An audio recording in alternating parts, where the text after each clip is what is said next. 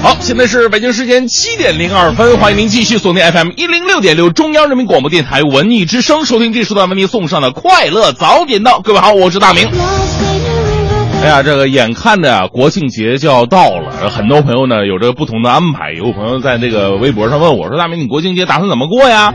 我说：“我这个国庆节，我个人安排的非常紧密啊，每一天都有事儿干。一号呢，准备在家里边看全国这个高速路堵车。啊；二号我在家看各地景区排队；三号我在家里边看全国酒店涨价；四号我在家里边看游客到处被宰；五号我在家里边看买不到火车票；六号我在家里边看全国高速又堵了；七号呢，我在家看东南西北，它就是进不了城。哎呀，我这心里怎么这么阴暗呢？其实呢，这个国庆啊，每个朋友都有自己的安排。不管您怎么安排，我们快乐早点到呢，都在这里边温馨的提示各位啊，距离国庆长假呢还有两天的时间呢，心别散，站好岗，继续开启全新正能量一天。正在为您直播的是快乐早点到，接下来让我们有请黄欢带来今天的头条置顶。头条置顶，头条置顶。昨天，中共中央办公厅、国务院办公厅发布了通知，规定党政机关禁止到二十一个景区开会，其中新增了泰山等等九个景点。中纪委昨天表示，今年要点名曝光违反八项规定的纪检干部。昨天，人社部召开电视电话会议，表示事业单位的萝卜招聘、绕道进人等等违纪违规问题将得到整治。昨天，河南驻马店市发生了帆船事故，七八个放学的孩子被水冲走，有二十一人被救出。截止到目前，仍然有八人下落不明。北京市安监局表示，十一月一号开始，在 APEC 期间，散装汽油将会停售半个月。广东省出台新规定，超过一半以上的职工提议就可以与老板协议涨薪。宁波市最近规定，无偿献血超过二十次者可以免费乘公交，看病也可以免门诊费。美国凤凰城近日受到暴雨袭击，机场受损严重，有上万人遭遇了停电。俄罗斯和美国的两家企业发布声明称，在北极联合发现了新油田，油储量与沙特相当。昨天仁川亚运会男子百米决赛当中，卡塔尔名将奥古诺德以九秒九三的成绩夺得冠军，并且创造了新的亚洲纪录。中国选手苏炳添以十秒十摘得一枚银牌。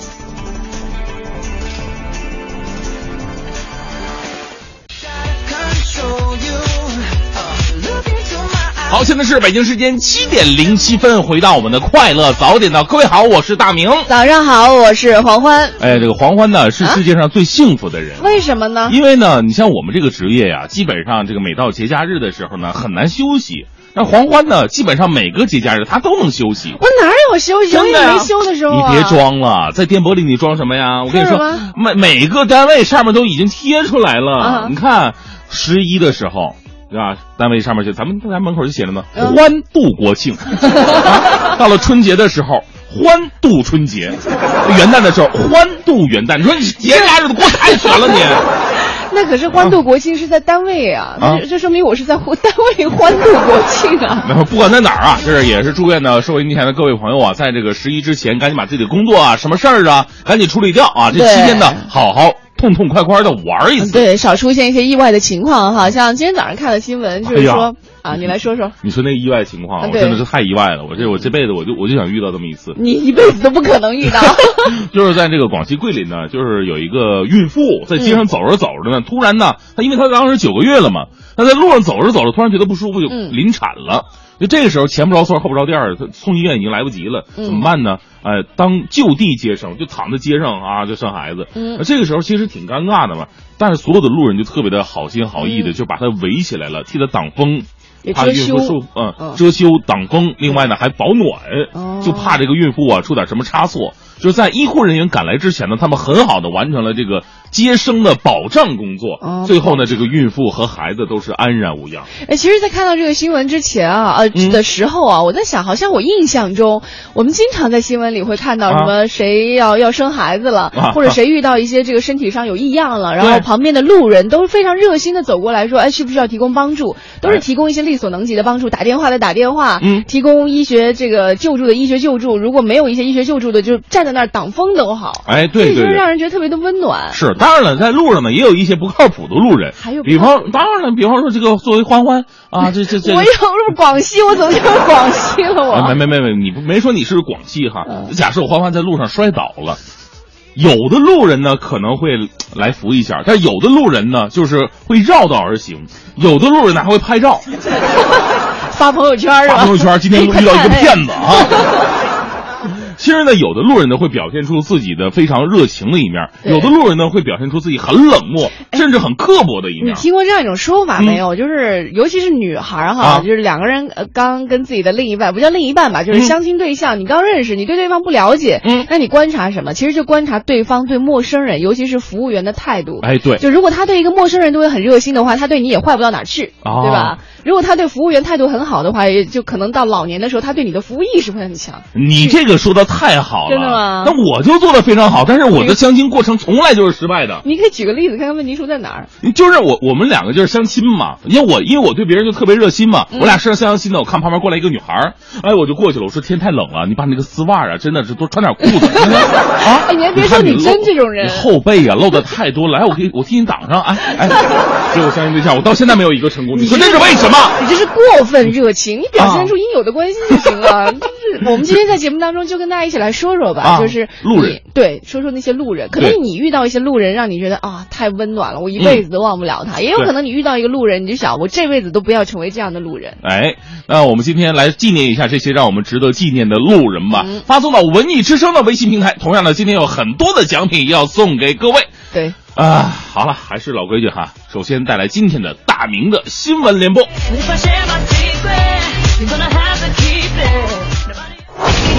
最个性的新闻解读，最霸气的时事评论，语不惊人死不休，尽在大明的新闻联播。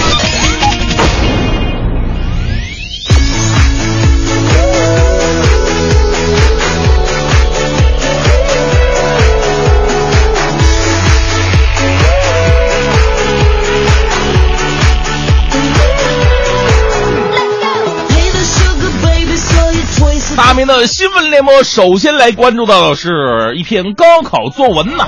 有朋友说了，这高考都过多长时间，怎么才关注这高考作文呢？这作文里边可是有故事的。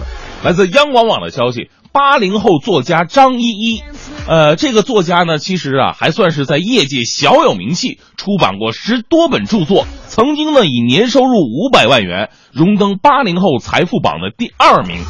今年夏天呢。呃，他走进了阔别十五年的高考考场，呃，哎，完成了自己就是最拿手的这个作文的考试，但是其结果却令所有的人大跌眼镜。作为作家的张依依，他的作文只拿到了可怜的二十九分。他拿到成绩单之后，不敢相信自己的眼睛，侮辱啊！这比我书卖不出去还要侮辱啊！为此呢，他将湖南省教育考试院告上了法庭。这个事儿出来之后啊，哎，各种说法都有。有说张依依同学啊炒作的，是不是要出新书了呀？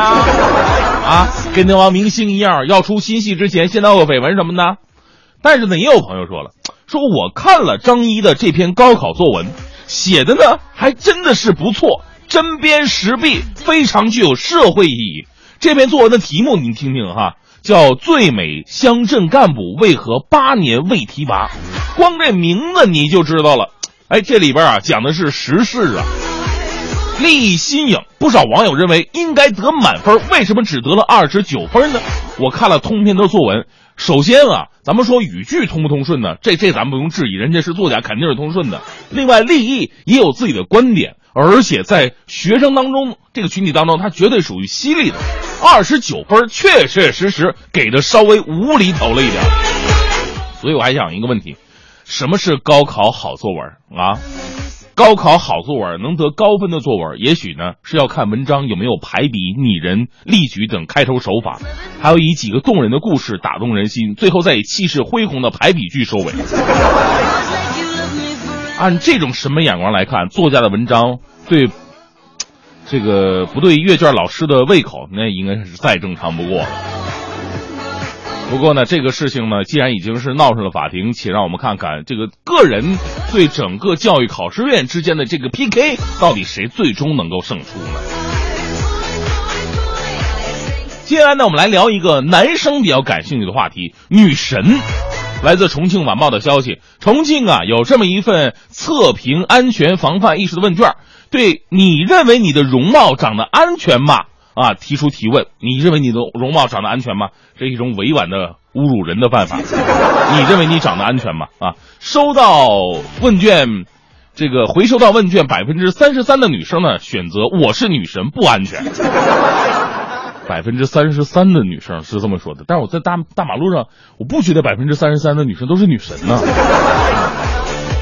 遇到陌生男子开豪车搭讪问路，百分之八十点七的女生选择告诉方向，但是不带路。真是不知道重庆啊，是女神如云，还是姑娘们集体自我感觉良好呢？其实呢，欢神呢也得到过一次女神的。称号，当时我们台里有这个对女神的打分嘛，欢神评分还真不错啊，背影九十九分，左侧九十分，右侧九十分，正面零分。但是不要紧，去掉一个最高分，去掉一个最低分，平均得分九十分。恭喜这位女士获得女神称号。再来关注一条来自扬子晚报的消息。南京啊，有一十九岁的女孩，因为宫外孕需要住院治疗。呃，这事儿已经挺奇葩的。你说十九岁女孩，你说这么不好好保护自己，宫外孕了。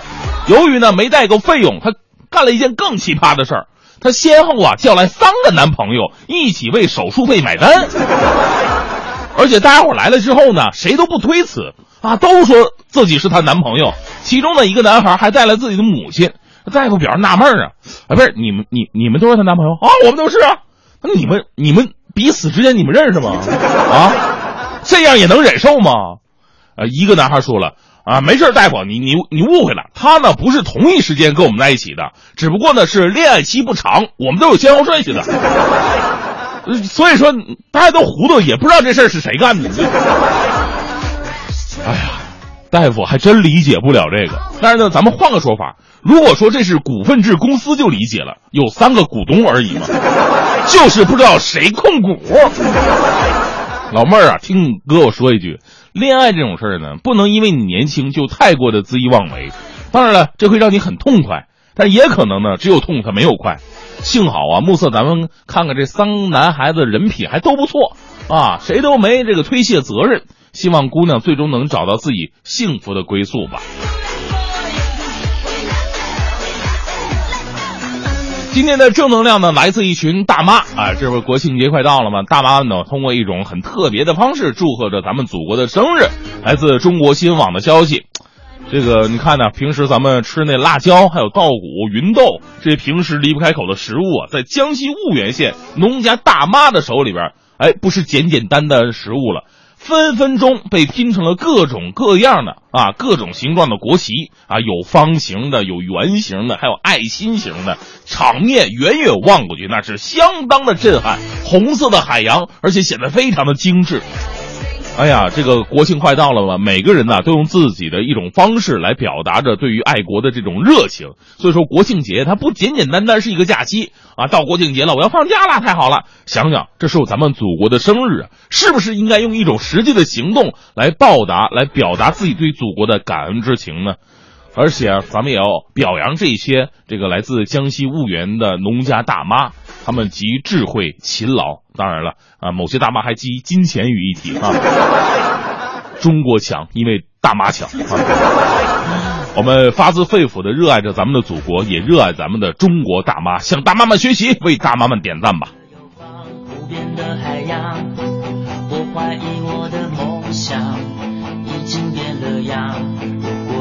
所期待，很抱歉，我会让你失望。摸索着未来，却一直回头望。有些放不下，有些不想忘。我知道你会感伤，但我已没有办法。总是要学着遗忘，学着疗伤，总要跌跌撞撞，才找到答。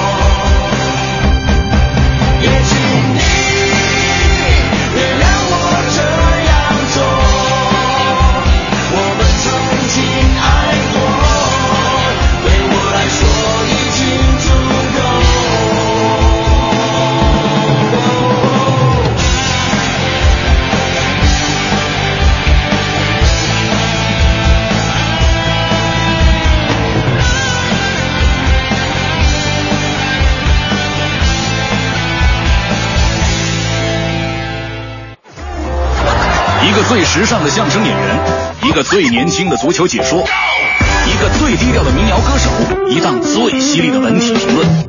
每天早晨，徐强为您带来强言道。今日文娱知多少？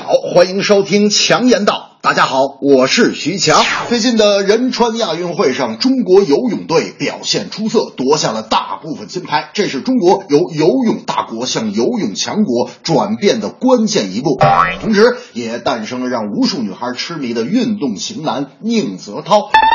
最近在微博上，广大网友展开了一场为宁泽涛找女友的活动。宁泽涛该找什么样的女友呢？网友观点不一，有的说：“哎，郎才还得女貌配呀，长相是首选。首先长相你得门当户对。”有的说：“哎呀，这个模样在其次，关键你得找一个踏实的。”为了给宁泽涛找对象，网友们在网上这一通胡艾特啊，还有人艾特章子怡的。你说这不看热闹不嫌事儿大？但是通过此事可以看出，体育明星的关注度在媒介的比重逐渐加大，甚至有超过娱乐明星的趋势，并且还能吸引更多的人投入到这项运动中去，无形中提倡了全民健身。这不，最近我和大明在海边啊。呃，去去北戴河了啊！我游了一次泳，我还跟大明说呢，我说大明，你知道吗？我一猛子扎下去，我憋两分钟我才上来。大明说你不行，我告诉你，这家伙我比你强，我一猛子扎下去，心情不好，我五分钟才上来。我说你别吹牛了，我有一哥们儿专业的。扎下去之后十分钟，人家才上来。大明说：“你那玩意儿没什么了不起。”我告诉你，我有一哥们儿一猛子扎去，我告诉你，三天以后才让警察给捞上来。前段时间登陆央视真人秀节目《出彩中国人》的前黑豹乐队主唱秦勇最近出书了，书的名字叫做《一起长大》。几年前，秦勇无奈告别黑豹，告别歌坛，放弃了自己的梦想和事业，一边做着小生意，一边专心照顾患有重度感统失调的儿子。如今，他的儿子秦子峰可以生活自理，与人正常交往。数年间，他带着孩子一起交朋友，一起成长，一起面对。沉寂的十年里，他做过饭馆老板，集跑堂买菜于一身，开过家具厂，是又当厂长又当送货员，褪去了。明星的光环，他当了十年奶爸，开办了十家公益性感统失调儿童训练营，只为给更多同样的孩子多一点和这个世界沟通的勇气和爱。秦勇时期的黑豹乐队，我最喜欢的一首歌就是那首《我们这一代》。记得小时候，我还在家里放这首歌。有一天，我奶奶突然进屋，进屋就问：“哎，大孙子，这是听啥呢？”我说：“我听黑豹的。”我奶奶当时还纳闷，怎么着？这中央电视台这《动物世界》都出专辑了？这正是运动健儿勇夺冠，谁知流过多少汗？父爱无疆，真情在。不畏艰险与万难，在你的世界没有颜色，在你的世界听不到我的歌，一步一步留下足迹，就有可能踏出一片天地。既然我们有缘相遇，我就不会把你放弃。你是我生命的继续。你会受到很多委屈，也会遇到背叛的爱情，这就是生活，它并不容易。我会牵着你的手。一起长大。嗯，这是秦勇给他儿子写的一首歌《一起长大》，特别的感动啊！我会牵着你的手一起长大。别对着我说好吗？陪着你一起长大，你得多小啊！我们怎么没慢慢变老。好，我们今天节目当中呢，和大家一起说到的是和路人有关啊。也许你曾经接受过路人的温暖，也许也有路人对你给了一些就不不经意的伤害。呃，我们在今天节目当中就和大家一起来说说这个话题。节目联系方式，你可以编辑微信到文艺之声的微信平台。哎，今天也是有很多的奖品来送出。嗯，来跟大家说一下啊，奖品哈。啊，我们来看一下，今天奖品是要来成龙国际影城电影票，庆祝新中国成。成立六十五周年的音乐会门票，别跟我来这套的演出票，还有中国儿童艺术剧院提供的新剧《天才小精灵》的演出票，还有由北京国际露营公园赠送的北京国际露营公园门票，还有这个变形金刚展的门票和慕田峪长城的门票等等等等。欢迎收听海洋的快乐生活。大家好，我是海洋。昨天下班呢，我就看到停在台门口的车呢，都被贴了条。那些车非常好看，有白的、紫的、蓝的，有国产的，有德系的，还有美国的，都被贴了。但是我发现其中有一辆车呢，看着特别的眼熟。我看一下车牌儿，是我的同事一辆小跑车。作为同事呢，我看到他的车被贴了条。朋友们，你说我总不能视而不见，我不管吧？于是呢，我就走过去帮他把那张罚单接了下来。这样等他下班的时候，就当什么事情也都没有发生过一样。如果梦醒时还在一起，请容许我们相依为命。一零六六听天下。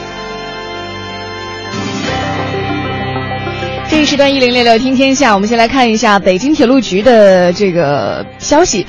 今天开始到十月七号期间呢，铁路客流量将会达到高峰。目前有超过百分之八十的旅客通过互联网购票成功了，但是仍然没有去取票，总数已经达到了二百八十五万张。其中呢，九月三十号的票一共有四十七点四万张都没有取，十月一号的票呢有四十八点一万张没有取。所以在这里也要温馨提示各位了：通过互联网订票成功的旅客们呢，您呢可以携带身份证到就近的客票代售点或者车站换取纸质车票。嗯，出发前去火车站取票的旅客呢，应该预留出取票和安检的时间，以保证不耽误您的行程。是的，呃，另外呢，我们来看一下哈尔滨市妇女权益保障条例将在十一月一号开始实施了，很多人都在关注这条新闻。嗯啊，最近网上也很多人在流传哈，说这个保障条例说了，如除了打骂之外，像精神恐吓啊、禁闭啊、经济封锁，尤其是经济封锁啊，都是属于家庭暴力的范畴。呃，于是就有人解读啊，说，哎呀，是不是说限制妻子花钱或者赚钱不给老婆花，就算家庭暴力呢？嗯现在哈尔滨妇联表示，实际条例当中其实根本没有这样的内容。所以说，你前男性朋友可以这个松了一口气了哈，不给老婆钱花也不算是家暴哈。这个东西呢，其实属于自愿，而且还得根据你的经济实力来看。嗯，其实呢，这个受家暴的人呢，也不单单是指女性啊。现在男士受家暴的比率也逐渐的增多啊。有一名受害男士则表示了，女性的暴力呢体现在辱骂啊，男的呢只有逃避躲啊，天天叨着，要不然不理你，不跟你说话，不给你做饭吃，原因就一个就是钱少，嫌自己男人没有用。啊，钱少不够他花的。嗯在珠海呢，有超过六成的网友说自己或者身边的人都遭遇过家暴，有超过七成的网友认为家暴属于违法行为，而近两成的网友认为家暴只是家务事儿。哦，哎，其实还真的是，以前说到家暴的时候，脑子当中出现的可能无非就是这个男人会打女人，仗着自己身体上的这个强势啊，嗯欺负女性。但是现在好像是这个家暴的受害者真的不光是女性了，有的时候呃男性越来越多。对，啊，首先这个女性的自我维权意识就特别的强，嗯俩人在一起吵吵起来了，男的扭头，然后女的上前拽着男的，男的一甩手，女的就是倒在地上，翻滚不起。哎呀，打我，打我，我要让全世界人都知道啊！发朋友圈儿，哎，你还别说，这又回到我们在节目一开始说到的话题，你要去看对方啊，到底以后会不会跟你耍这些无赖啊，或者他的性情到底怎么样，真的要看他对陌生人和服务员的这个态度了啊。来看一下，昨天在北京三里屯苹果店门口呢，出现了一个神秘男子为店员送去锦旗，而且在离开的时候呢，和门口黄牛党还发生了争执。随后呢，微博上就热炒了，说疑似 iPhone 六在中国大陆开售，果粉制作锦旗前往祝贺。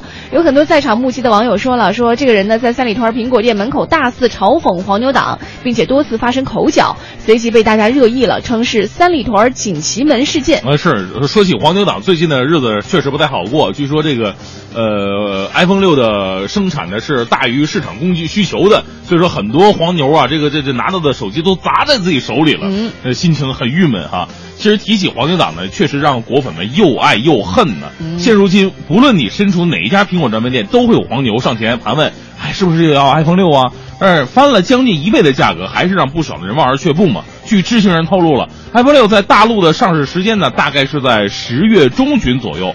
呃，而三里屯苹果店员则称了，此人呢也仅仅代表果粉感谢苹果 iOS 八开放自己第三方输入法而已，并不涉及 iPhone 六在大陆开售相关问题。那在问到具体上市日期的时候呢，该店员表示并不方便透露。嗯，再来看一下，经过北京市文物局的批准，孔庙和国子监博物馆在旅游淡季的每年十一月一号到次年的四月三十号开始实行周一闭馆了。嗯。孔庙和国子监博物馆呢，自二零零八年六月全面对外开放以来，已经是满负荷的运行整整六年了。那许多设施设备也需要进行维护和保养。嗯，昨天是亚运会男篮八强复赛继续进行的过程当中，中国男篮在小组最后一场比赛当中迎战伊朗伊朗男篮。这场比赛对于中国队来说非常的关键，只有取胜他们才能够锁定四强席位。比赛开始之后呢，中国队打的也是非常积极，然而在实力对比上呢，还是伊朗队占据了上风。嗯。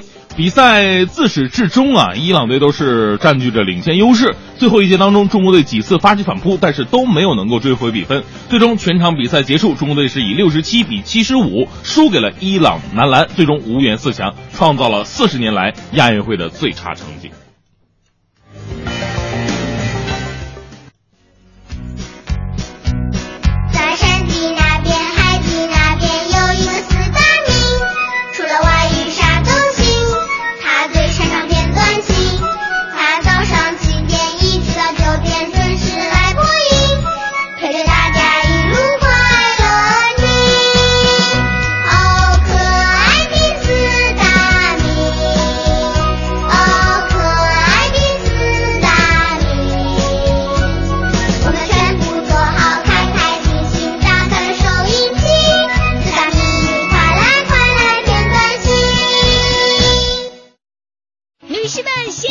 Ladies and gentlemen 现在是大明脱口秀时间掌声欢迎我们亲爱的 star me star me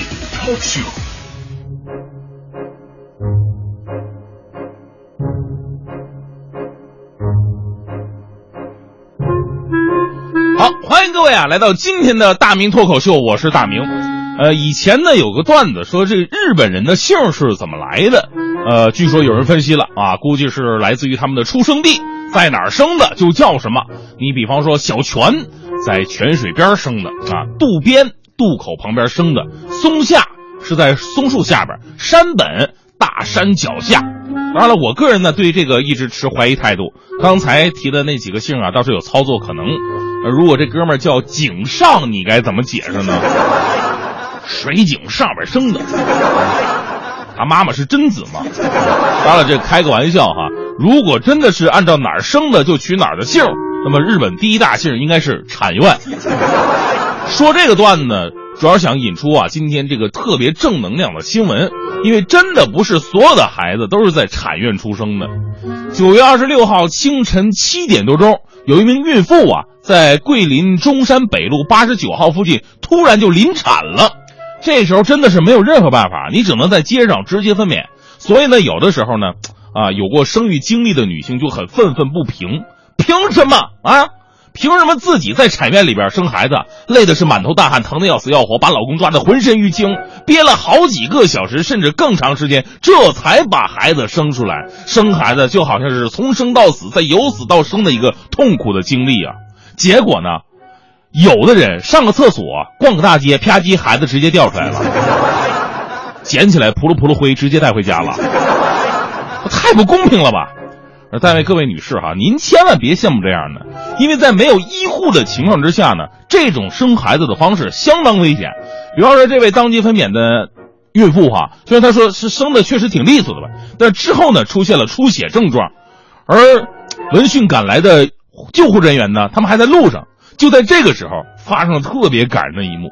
周围素不相识的路人看到她危机情况，自发组成了人墙。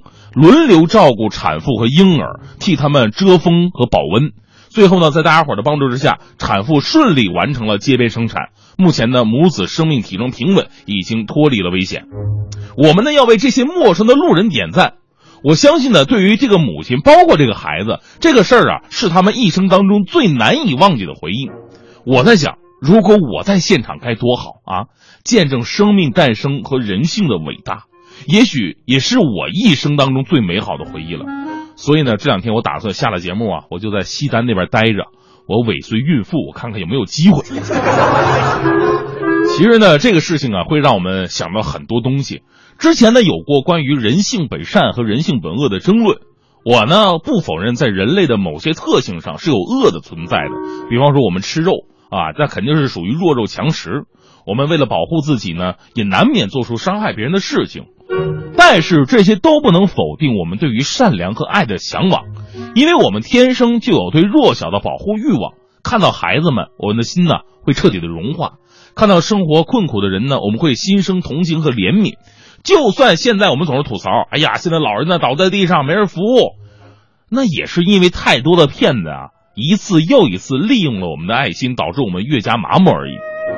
不过你想一想，当你能够确定这个人确确实实是急需帮助的时候，我想各位也一定会伸出援手的。这不是美德，这是天性。现在很多学校教育孩子们要学雷锋啊，做好事啊，甚至很多学校还下达指标啊，下指标啊，暑假寒假。必须要干多少件的好事，然后像雷锋叔叔一样写在自己的日记里边。开学要检查，导致很多的天性被形式化了。比方说，我们小时候，老师一提到学雷锋，我们脑子里边第一个反应就是扶老太太过马路。于是我们那时候一号召学雷锋，一帮人呐蹲在马路边守着老太太。哎呀，怎么还不过来呢？老太太都干什么去了？好不容易看见一个老太太走过来了，往地上啐口唾沫，呸！兄弟上！所以我们经常可以看到扶老太太过马路，老太太不愿意过，打晕了再扶过去。还有两个不同学校的为了争一个老太太打起来了。有一个现象就是学生太多，老太太明显不够用。现在的学生也挺有意思。前两天我不是脚痛风嘛，啊，走不动道了。我们黄欢同学呢，为了让我能上班啊，走路给我弄了一副拐。天天我架这拐呀上班下班，结果下班啊就遇到一个小孩在那学雷锋呢。叔叔叔叔，我来帮你吧。当时我特别感动，点点头。结果小孩一下把我拐拿走了。叔叔，你看你腿脚不利索，还拿这么大的东东西，多不方便呢。我帮你拿啊。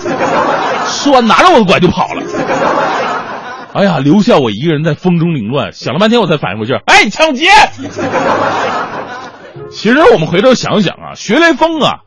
不应该那么形式化，不一定非得扶老太太过马路，给老爷爷让座啊，更多的是我们生活的一种自律。您不在公共场所抽烟啊，不随地乱扔垃圾，看球的时候不说第二个英文字母，小摩小擦的时候不问候对方母亲，这都是学雷锋。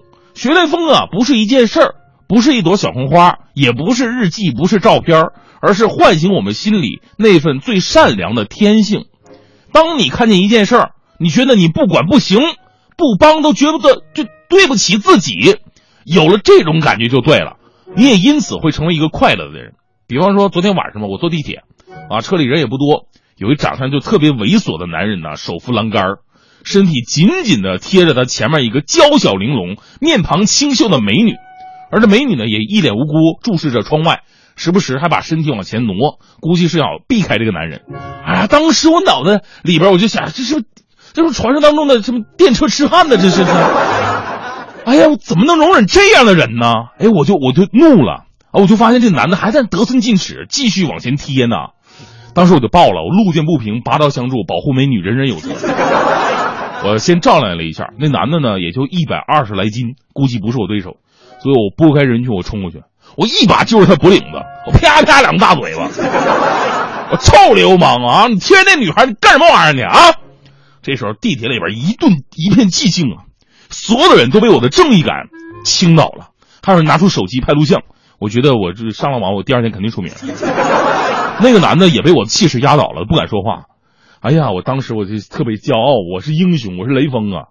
结果那个美女过来了，啪啪给了我俩大嘴巴。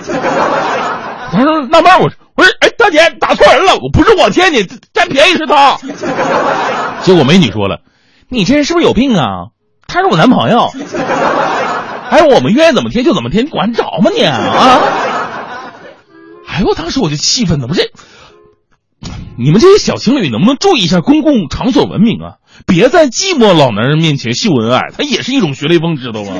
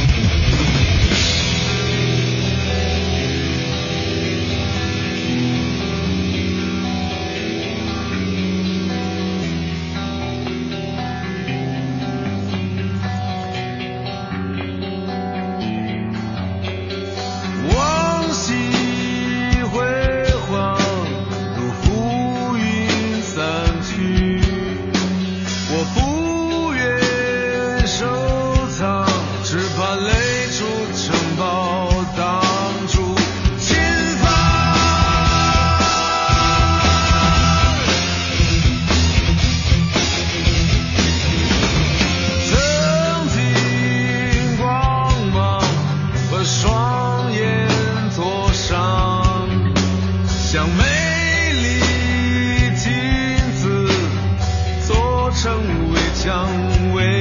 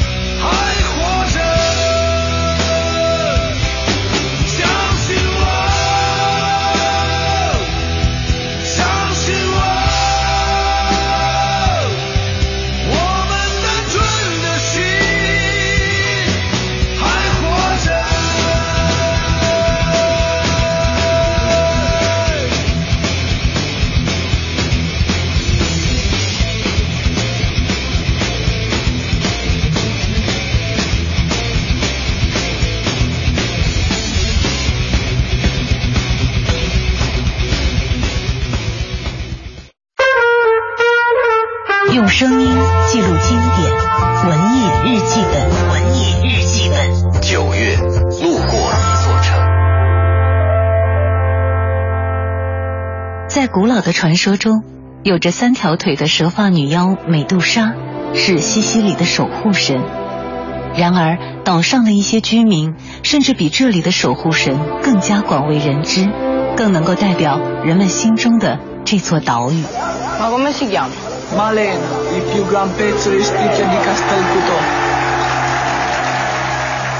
西西里是愁眉深锁的女神，美丽迷人的玛莲娜。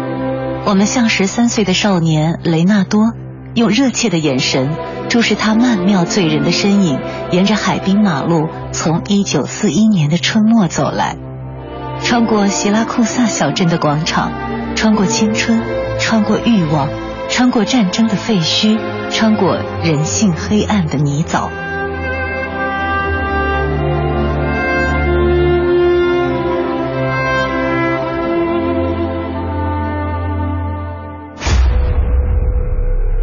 I'm gonna make him an offer he can't refuse. Just when I thought I was out, they pulled me back in. 西西里是黑手党党魁，两代教父克莱昂。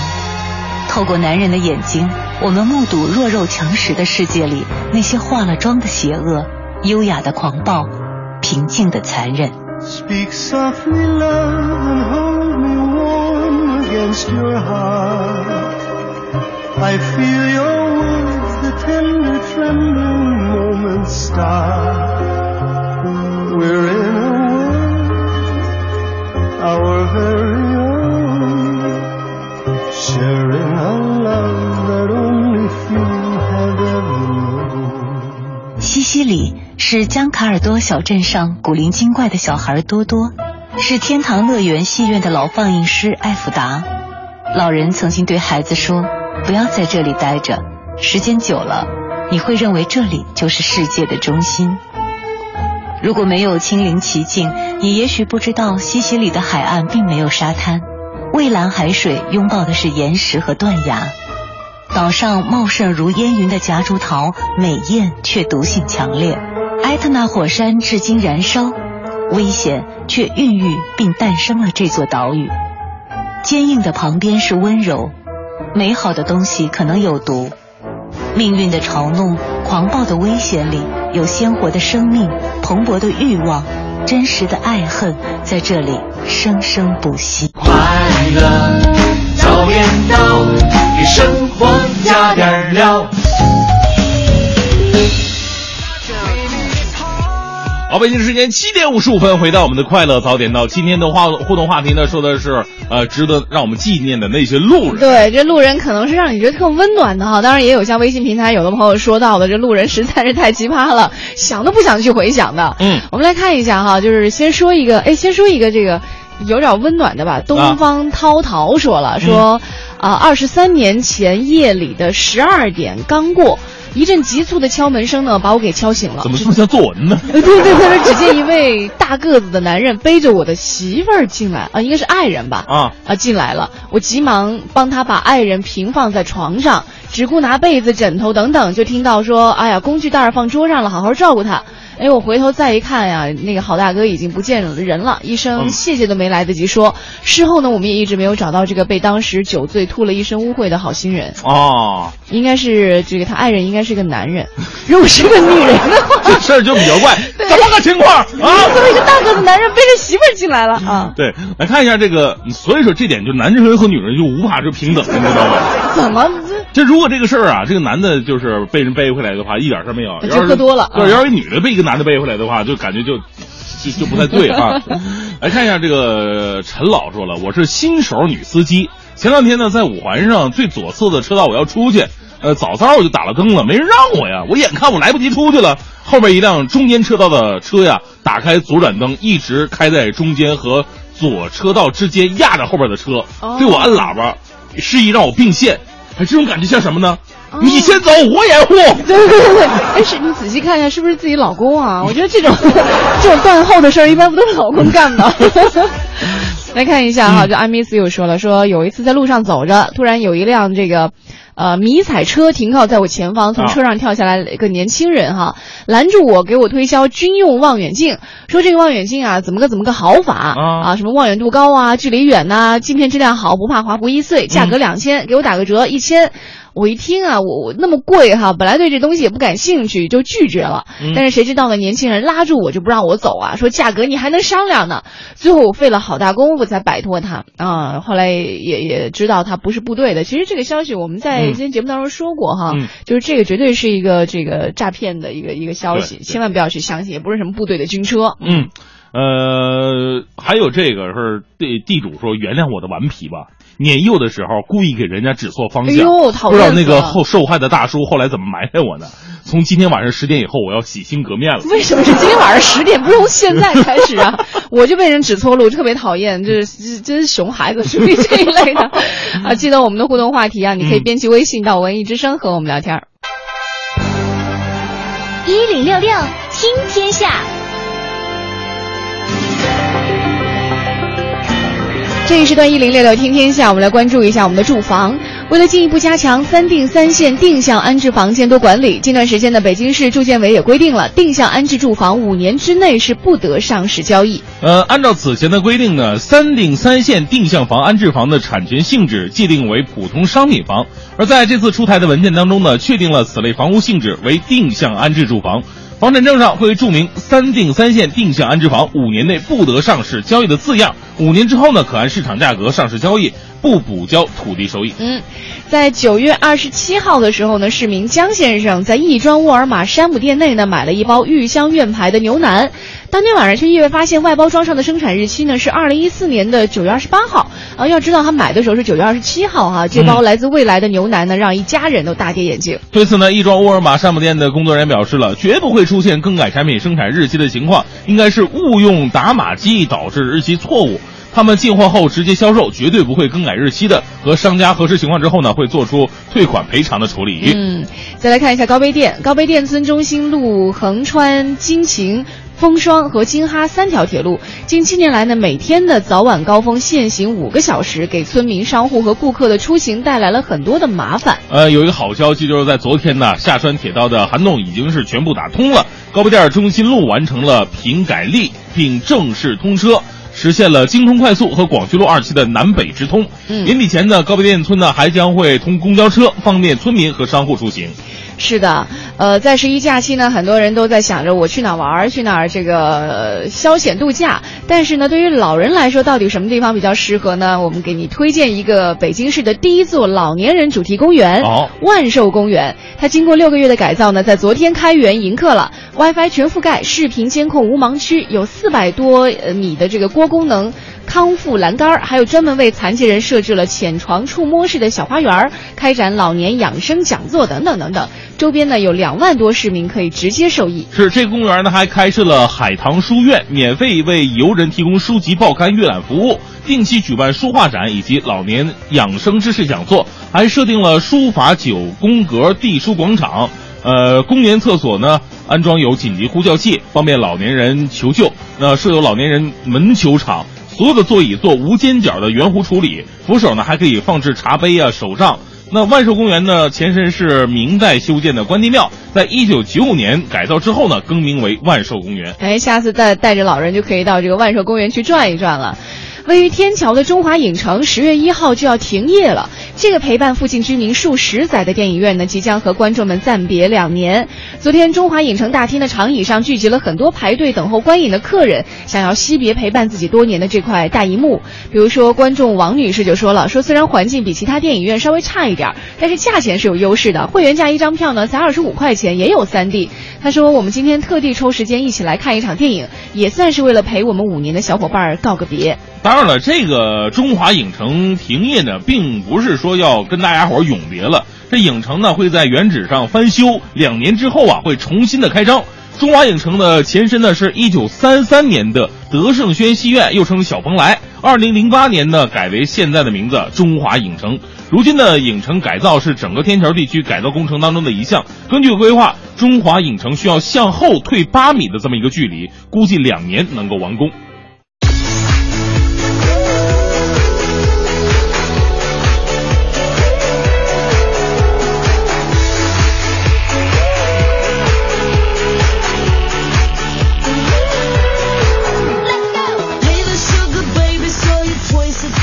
现在是北京时间八点零九分，回到我们的快乐早点到，继续是大明的新闻联播。来自央视的消息，近日呢，中共中央办公厅、国务院办公厅印发了关于严禁党政机关到风景名胜区开会的这么一个通知，要求呢各级党政机关呢不得到八达岭、十三陵、呃承德避暑山庄、外八庙、五台山、太湖、普陀山、黄山、九华山、武夷山、庐山、泰山、嵩山、武当山、武陵源、三亚热带海滨、峨眉山、乐山大佛等二十一个景区召开会议。哎呦我去，这是通知还是贯口啊？啊，总之呢，就是说我们以后这个党政机关在开会的时候呢，你要是就要么就在自己的会场开，要么你就别开，不能以开会的理由你到各大景区，你那是开会，你还是养老去了，对不对？其实呢，开会这种庄严肃穆的事儿，其实在自己的单位完成就好了。何必你说就这帮子人，然后非得拉到那那么那么那么远去开个什么什么会呢？啊，而且去上述这些名胜风景区，还真的不知道你是开会顺便旅游呢，还是旅游顺便聊个天呢？呃，另外呢，也希望各位呢能够这个紧紧照执行吧，也别有花花肠子。看了一下，这个二十一个景区是不行的，我看看还有没有其他景区是可以的。里边没有长白山，哎，咱们到长白山开会吧。小心明年全部景区都被禁止。来自楚天金报的这么一条消息，说武汉呢有一名大一男生向心仪的女孩表白，结果遭到人家拒绝了。结果这男孩啊受不了了，受刺激离校出走，失联三天。后来呢，民警在一个工地，呃，生活区找到了这位男生。哎呦我的妈呀！这这这已经不是学生了，啊！赤脚挥舞着棍棒，语无伦次。一会儿说我要学武术，一会儿说我要考军校。呃，孩子父亲向民警反映说，孩子啊曾经在地震当中头部受过创，啊，这不能受刺激，一受刺激可能就犯病。哎呀，我我我个人呢，我就理解不了这事儿。我说女神到底对你说了点什么，能有这么大的脑细胞破坏呢？人呐，这辈子经历的坎坷多的去了，被人拒绝这一点事儿都没有啊！我都想象不到以后你万一再遇到点什么事儿，你得疯成什么样呢？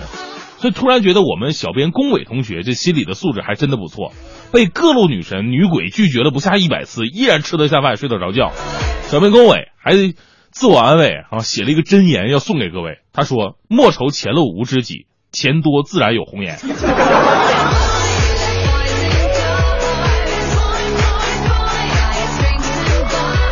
恋爱之外啊，生活当中还是有很多值得追求的事儿的。我们来认识一位年轻有为的小朋友。来自《新京报》的消息，这两天呢，中国最小黑客之称的，呃，清华附中的小汪同学啊，是备受关注。他入侵学校的在线答题系统，修复计算机漏洞一百多个，还被报道他曾经啊用一分钱买了一两千五百块的东西。他说，攻击网站呢是为了提出修补建议，更愿意被称为“白帽子”。这是白帽子和黑客到底有什么联系呢？给大家科普一下啊，白帽子描述的是正面的黑客，黑客里边也是有好人的。它呢可以识别计算机系统或者网络系统当中的安全漏洞，但是并不会恶意去利用，而是公布其漏洞。这样的系统将会被其他的人利用之前呢来修补自己的漏洞。编写这套在线答题系统的老师们、教授们、专家们呢，我想对你们说，被人发现了 bug 并不丢人，丢人的是发现了一百多个 bug，还是被一个小孩子，也就十来岁的小孩子发现了一百多个 bug。专家教授们真的是好好回去继续加油吧。今天的正能量呢，来自一群老人。中国新闻网的消息，九月二十七号，重阳节前夕，广西桂林夕阳红养老中心呢，举行了一场隆重的金婚庆典。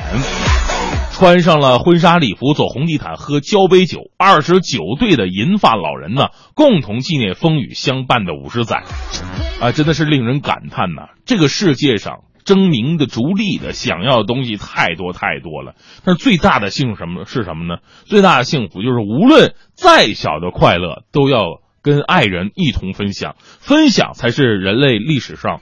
从古至今最大的快乐，给大家讲一个故事吧，是我好像是小的时候看的一个犹太人的一个个故事。呃，故事可能涉及到一些这个民族或者是宗教问题，我记得不是那么的清楚了。大概的意思呢，就是说犹太人他们有安息日，在这一天呢，他们是不能做任何活动的。那犹太人当中的牧师啊，就是在有一天安息日这天，他喜欢打打这个高尔夫球。哎呀，实在受不了了，我我特别想打，我就不打就不行了。于是呢，他。背着自己心目当中的主是吧神啊，让人去打高尔夫球了。也别说他那天怎么就那么的幸运，一个人在高尔夫球场就挥杆啊，你十米、二十米、三十米、三百米、五百米，总之无论多远，他都能一杆进洞。哎呀，这个开心呐，特别开心。然后呢，那边的神呢，其实呢也挺开心的。旁边的天使就不明白，哎，为什么他这个他他在安息日他出去了，这神你你为什么还要允许他这种行为，而且还保佑他们总是一杆进洞呢？神说了，说这特别简单，其实他是非常痛苦的。你想想，当你干了这么多伟大的事儿，你干了这么多神奇的事儿以后，你不能跟别人分享，你是一个什么样的心态？你说你敢回去说，哎，你知道我今天打高尔夫球五百米一杆进洞？他不敢说。所以人生最大的快乐呢，其实来自于分享。在这里呢，我们祝福这些这个金婚的二十九对的银发老人，真的是你们生容易活容易，生活不容易，还是。且行且珍惜吧，你们才是人生的最大赢家呀！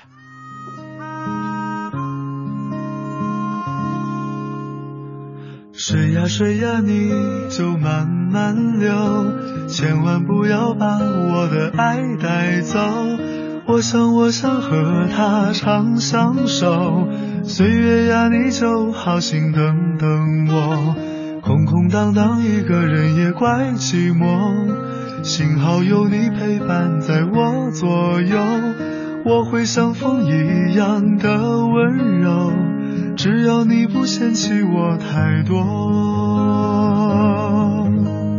天和海都连成一条线，山和地多么的悠远，我和你同在这人世间。上天安排我在你的身边，我可是你手中那一朵鲜花，我是不是你心里面的一点红？我可是你手中那一朵鲜花，你会不会好好的等着我？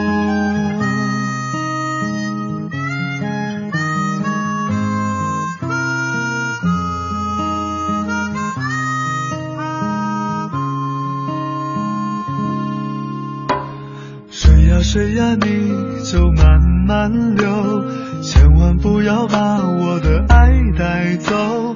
我想我想和他长相守，岁月呀，你就好心等等我。空空荡荡一个人也怪寂寞，幸好有你陪伴在我左右，我会像风一样的温柔，只要你不嫌弃我太多。天和海都连成一条线，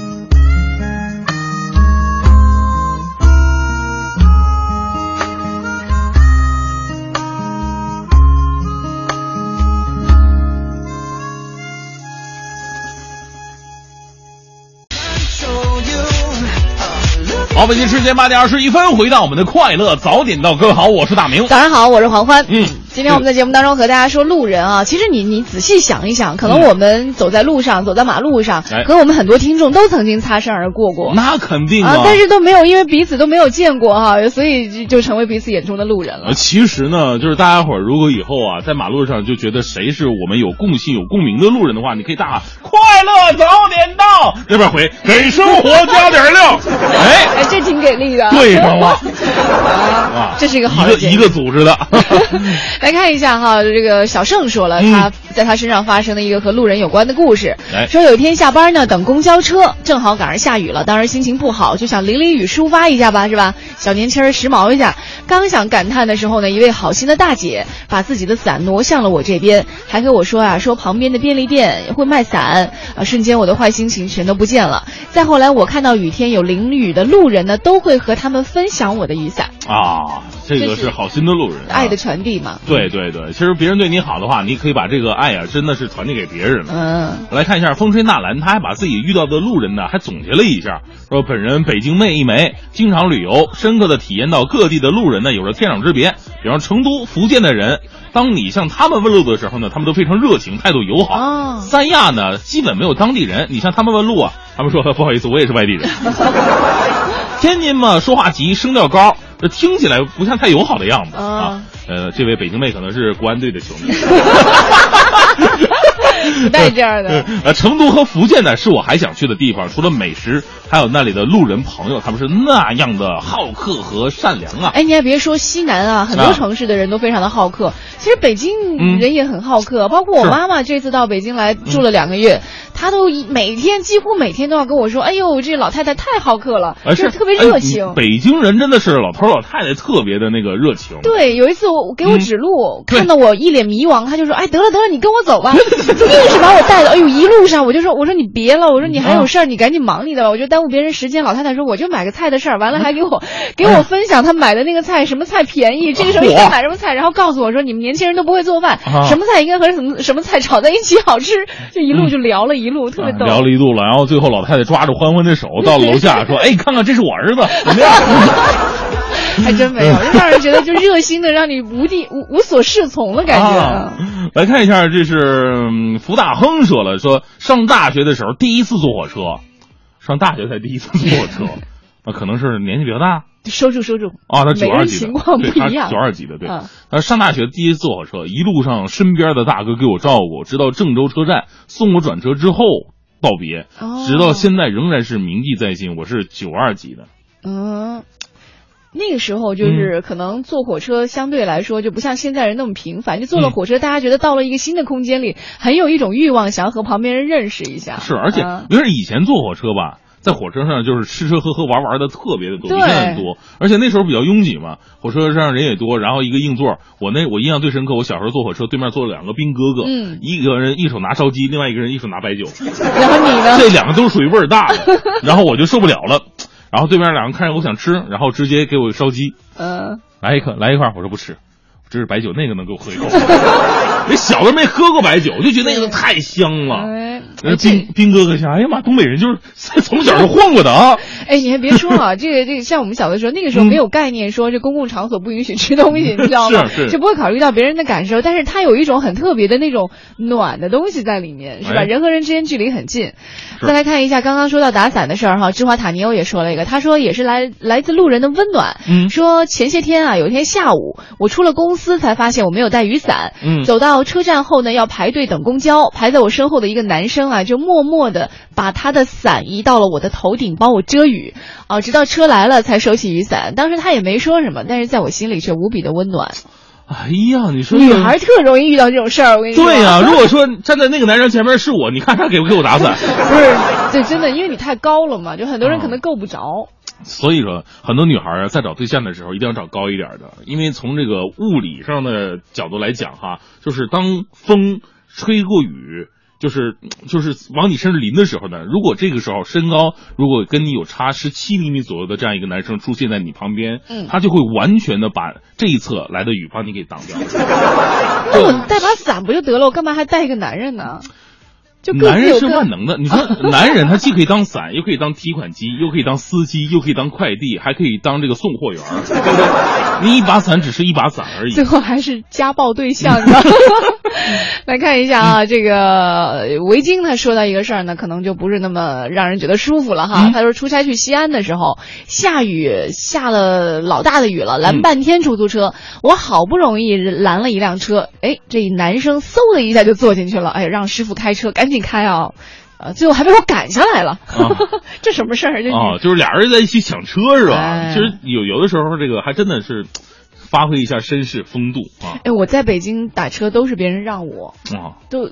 就是尊老爱幼嘛，这也 是我们人类的传统美德。到最后都会变成哎，你你先吧，你先吧。然后他不行不行，你先。最后有的时候都被摁进车里，其实特别不好意思，还觉得挺好的。嗯，呃，来看一下这个燕说，说到路人做好事儿，刚刚就看到一位啊，一位男士穿的是白衬衫，很是干净整洁，路过一个垃圾桶旁边，旁边看见有一袋没有扔进垃圾桶的垃圾，很自然的弯腰捡起来扔进了桶内。这事儿虽小，但是又有几个人能做到呢？嗯，这个跟我今天说的脱口秀一样啊，就是说脱口秀，我们说嘛，就是现在很多人学雷锋做好事儿啊，一定我要去照顾孤寡老人呐，我一定要什么呃什么扶老太太过马路等等这样的好事儿，那是一件事儿。但是呢，其实在生活当中那种遵照文明。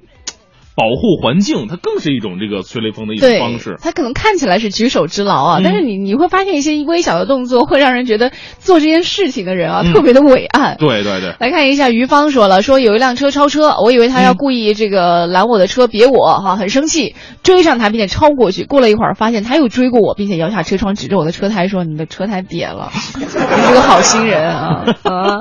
我们在过往的生活当中遇到过一些路人，一定是很多很多的路人，有一些能够给我们。留下印象，比如说，可能是因为他给予了你一些温暖的帮助；有一些呢，可能是因为他对你的生活造成了一些不好的影响，都可以和我们说。编辑微信到文艺之声，欢迎收听海洋的快乐生活。大家好，我是海洋。杨哥呀，上学的时候老愿意迟到啊，老师就问他原因，你怎么又迟到了呢？因为啥呀？啊，东北话叫拥护啥呀？我说。老师啊，我本来不会迟到的，可路上有个女的鬼鬼祟祟跟着我，所以你就绕道甩了她呀？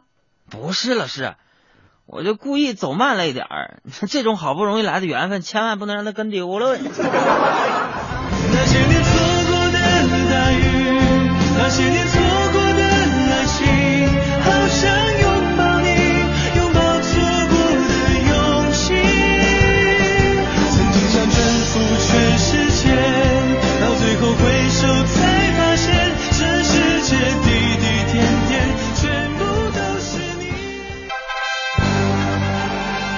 六六听天下。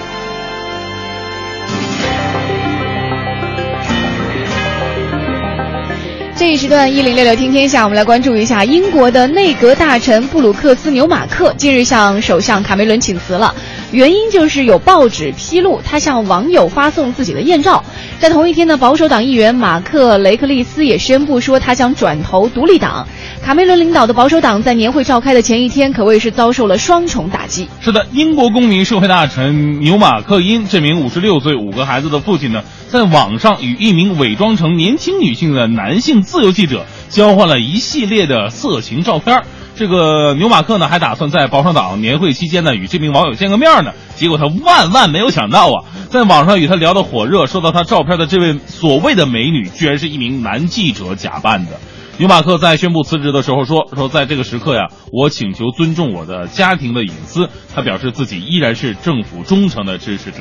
所以说，这个网络还是像之前说到的一样哈，它是我们为我们的生活便利提供了很多的这个支持，但是另一方面呢，也给我们提供了很多的不安全感。对，再来看一下近段时间在墨西哥首都墨西哥城的一座公园里面，有八百零七对的情侣举行了他们的集体婚礼，创造了墨西哥集体婚礼规模的新纪录。在婚礼现场呢，一些新人呢向记者们分享了他们爱情的故事。其中有一对新人对记者讲说，两个人呢在地铁站认识的，当时他们的生活条件都十分糟糕。女方在遇到男方之前呢，曾经流落街头两年。幸运的是，他们彼此遇见，在此刻喜结连理。那这场集体婚礼呢，是由墨西哥城十六个城区委员会共同策划举办的，可以为每对新人呢节省一千二百比索的结婚费用。哎，呃，这是非常。让人觉得很很温暖的一件事情啊！我们再来看一下一，我不知道各位还记不记得这个蜡笔小新啊？这部由野原新之助绘制的著名漫画，招牌比如说像有 PP 五啊，还有大象哥哈等等等等。但是呢，现在可能会无缘印度尼西亚的荧屏了，因为印尼媒体监管部门认为说呢，蜡笔小新儿童不宜，责令电视台做出删节或者在深夜播出。其实我们早就觉得这个蜡笔小新嘛，确实。过于成人化啊，不太适合小孩子来观看，因为大人来看的话，可能还会会心一笑哈。印尼广播委员会啊，把这部日本长篇动画定级为注意，次于危险。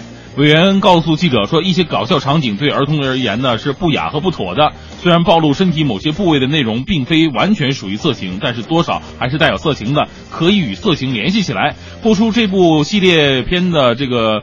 印尼雄鹰电视台已经收到警告信，表示将给令人不安的内容做出模糊处理或者干脆删掉。嗯，包括现在你除了说刚刚说到蜡笔小新啊，这比较经典的动画片儿，像国内也有一些动画片儿，呃，就是新创作的吧，这几年创作的，还有一些什么所谓的儿童剧，都特别的成人化。嗯啊，包括这个服装上，包括言语上，都让人觉得有些没法接受。对你像现在很多小孩子看的那些。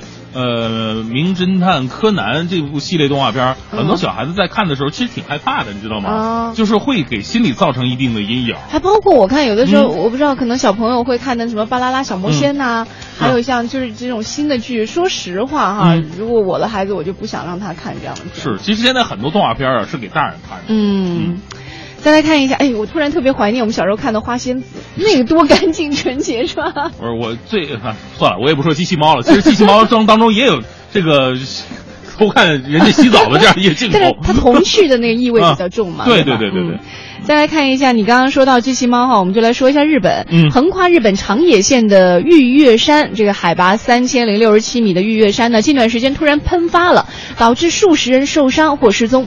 长野县警方呢，昨天也宣布了，在山顶附近发现了三十名以上的人员处于心脏呼吸骤停的状态。警方决定将其中的四人送到山脚，其他人如何转移还在讨论过程当中。警方说，预计还有其他登山者没有被找到。另有部分在山中过夜的人员已经自行下山了。一段 NHK 新闻网提供的视频显示，当时火山灰和火山渣喷涌而出，在山中建筑内的游客是陷入混乱，窗外能见度非常低，一度陷入伸手不见五指的黑暗当中。一名获救者称啊，火山喷发的时候能闻到刺鼻的硫磺的味道，凉风和热风交替吹过，场景就像地狱一样啊。文化热点，娱乐爆点。且听且听，娓娓道来。快乐早点到，给生活加点料。朋友们，大家好，我是李伟，欢迎收听今天的娓娓道来。今天娓娓道来主题是寻找新的共鸣。今天我要说的三个新鲜事儿，不过时间顺序是要以离今天较远的那个事儿先说起。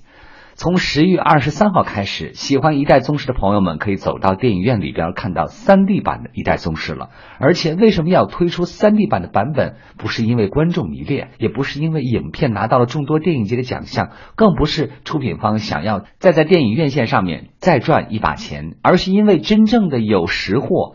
王家卫导演昨天现身北京百老汇影城新世纪影院，特别透露了其中的一个期待点，就是在二 D 版中没有完成的男女主角之间的约好六十四手交手，将会在这一次的三 D 版中完成。这个版本跟大家在开始看到的版本是不一样。原来这个电影里面到最后啊，梁朝伟跟张敏说了一句话，就是有机会，希望可以再见六十四手，在这个三 D 版。我们就完成了这个他的梦想，大家会再看见他们的六十四手交手。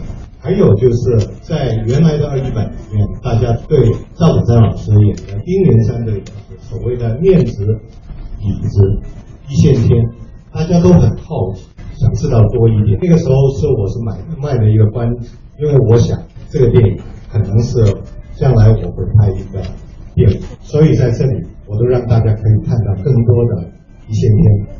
跟丁连山所谓的面子底子是什么回事？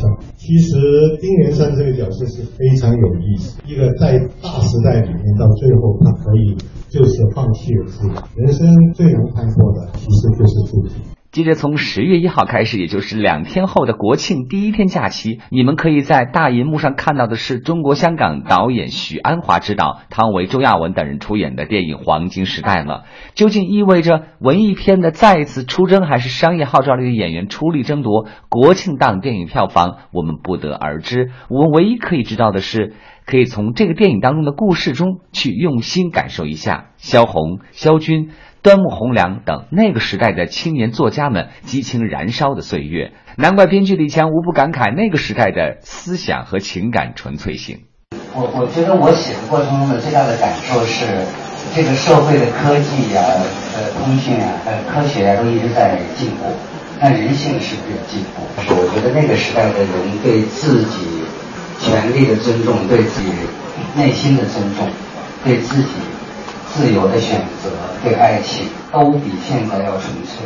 现在可能人更多的是一种物质追求，已经丧失了那种人性很尖锐的自我的力量。我觉得这个戏会使现在的观众非常有意义的看到我们的人性，不见得随着这个时代特别发达而变得人性更纯粹更好，不见得。曾和端木蕻良、萧军等作家接触过的北京大学文化学者张一武，昨天表示期待在电影中寻找共鸣。我觉得萧红的传奇的一生啊，对我们所有的人来说，都是一个青春时代一个非常美好的想象啊。然后我们看他的书，那个时候是我们这个文学专业中文系的人的最爱。然后特别是我八十年代的时候，知道了解萧军先生、这个端木蕻良先生和骆宾基先生，萧红生命的后期三个这个最重要的人，我还是跟他们有一些交往。所以我觉得这个电影其实是把很多我们青春时代的很多对生命的很多想法哈表达出来。所以我是。非常希望能够有一个机会，能够表达我自己的一些想法、一些愿望、一些看法、思考。再说到已经上映了五天的陈可辛新片《亲爱的》，昨天导演陈可辛、主演黄渤等主创走进了北京对外经济贸易大学的校园，和同学们一起分享了故事的温暖性和感人的共鸣点。三部影片值得你去影院观看的理由很充足，关键看你选择哪一部，或者三部都看，完全可以，因为就在当下，你可以看过去的、曾经的，更可以看当下社会的关照。因为只有你真正爱电影了，才能通过导演的作品来关照到每一个时代的社会影像，得到你的个人感受。今天的内容就是这些，明天见。快乐早点到，给生活加点料。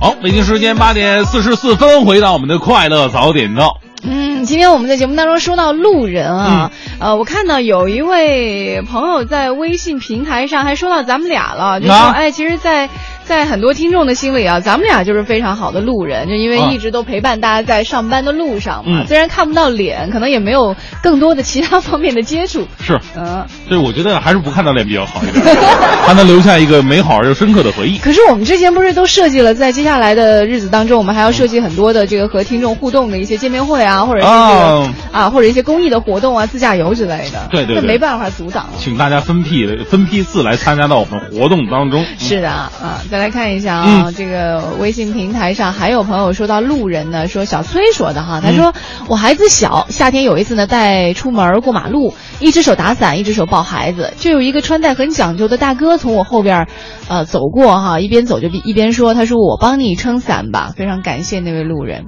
哎呀，你吧唧嘴干嘛？感觉那大哥就是你一样。其实我也干过很多的好事儿。你来说说吧，别不好意思，你怎么老说起自己事儿的时候老会脸红啊？哎呀，因为因为真的嘛，我我也是希望就是我干完好事儿吧，第二天能够出现在微博当中啊，这这，我就我第二天你怎么内心那么不纯粹啊？然后我就是第二天我都会搜索一下我昨天干好事儿那个地址，啊看有没有人发我在这个位置。结果呢？嗯，结果呃就是杳无音信。上一次干好事儿呢，就是在咱们那个。呃，南礼士路跟长安街交汇这这口儿，这个应该是地铁，嗯这应该是西南口。嗯，我因为它那个往上有一个非常长的一个台阶儿，对对对，对吧？它没有那个扶梯，嗯没有。然后有两个女孩儿，都是拎着大箱子的，应该是好像像是大学生，可能嗯来报道的吧。一箱子都挺巨大，俩人小姑娘都挺年轻的，而且嗯这气质就特别像音乐学院的那种。这个是最关键的。然后你知道吗？他们转 一转角看上那个长楼梯的时候，已经惊呆了，哦已经真的无力了。然后我就说：“我来帮你们吧，左手一个，右手一个。”我说的是箱子啊，然后然后就给拎上去了。然后这两个女孩就特别的感谢我，嗯，有没有说好棒啊什么之类的？没有啊。然后我就在想，要不要留个微信什么的呀？你后面的都太多余了，我跟你说，显得你这人心地特别不纯良。是啊，然后我还故意的把我那个就是咱们工作牌儿就是扔在了地上。哎呦，我这工作牌掉地上了，让他们看到我是哪个单位的，叫什么名字。结果第二天仍然是杳无音信。哎，这但是我相信这两个女孩就是她们会记得你。啊，是吗？对，就记得有这么件事儿吧，未必记得你这个人，但是记得说他们有一次在可能上一个特别长的楼梯的时候，有个大哥哥帮过他们。哎你是不是觉得我还是形象不过关啊？你太纠结了，没那么多事儿。真的没那么多事儿吗？没那么多事儿，真的。如果是刘德华的话，他们一定会留个电话号。这不是主要原因，这这是事儿小事儿。那我就放心了。来看一下啊，微信平台上还有朋友说过那个。呃，关于指路的事儿哈，就是他他文一说了，说指错路的事儿啊，其实真的很不好意思，我也干过，但真不是故意的。他说那次出了地铁站，我在那里呢对着地铁口立的这个地图研究我要去的地方。这个时候有个老外也拿着地图在那里看，问我路哈，我就照着立在那儿的地图呢给他指了方向。他离开之后呢，我又研究了一会儿，哎呦，才发现那个地图啊不是按照上北下南左西右东来放的，我给人家指方向是错的。哎呦，那人已经走远看不见了，只能在心里给他道个歉。以后不熟悉的地方，我可真不敢轻易给人指路了。心里恨死你了！包括如果他是外地人的话，他回去已经 老外人、啊、那时候说老外是一个外国人。哎，我这北京人太不靠谱了。走了三天，才走回原地，你知道太不容易了。来看一下蓝色小胖说：“大明黄欢，我遇到的奇葩路人呢，是有一次上公厕，嗯，隔着这个门板。”啊，就是隔着隔板呢，啊管隔壁借了个卫生纸，解决了燃眉之急，至今只说过一句感谢，从未谋面呢。啊，这这都没机会感谢。对，见面认不出来呀。虽然说有点丢人吧，还是要感谢这位热心人。就是如果说你在这上着呢，旁边咚咚咚有敲 敲门板的声音，心中一凛，干什么玩意儿？上面有油脂吗？哎，别说，就是即便是，比如说我借你纸，哎，不是不是，我哦耶，不是，就是我我如果真的借别人纸，我也不希望别人感谢，那太尴尬了，出门还非得拉着你，哎呦谢谢，手也没洗之类的，嗯，我真是不想认识你，拿就拿了就拿走，赶紧走吧。那我的话就是说，那个没用完的，在上面写上自己的电话号码，再塞回去。大哥，这是我电话，这绝对以后常联系啊，常联系。滴水之恩当涌泉相报。够了，到这儿，很多人吃早饭呢。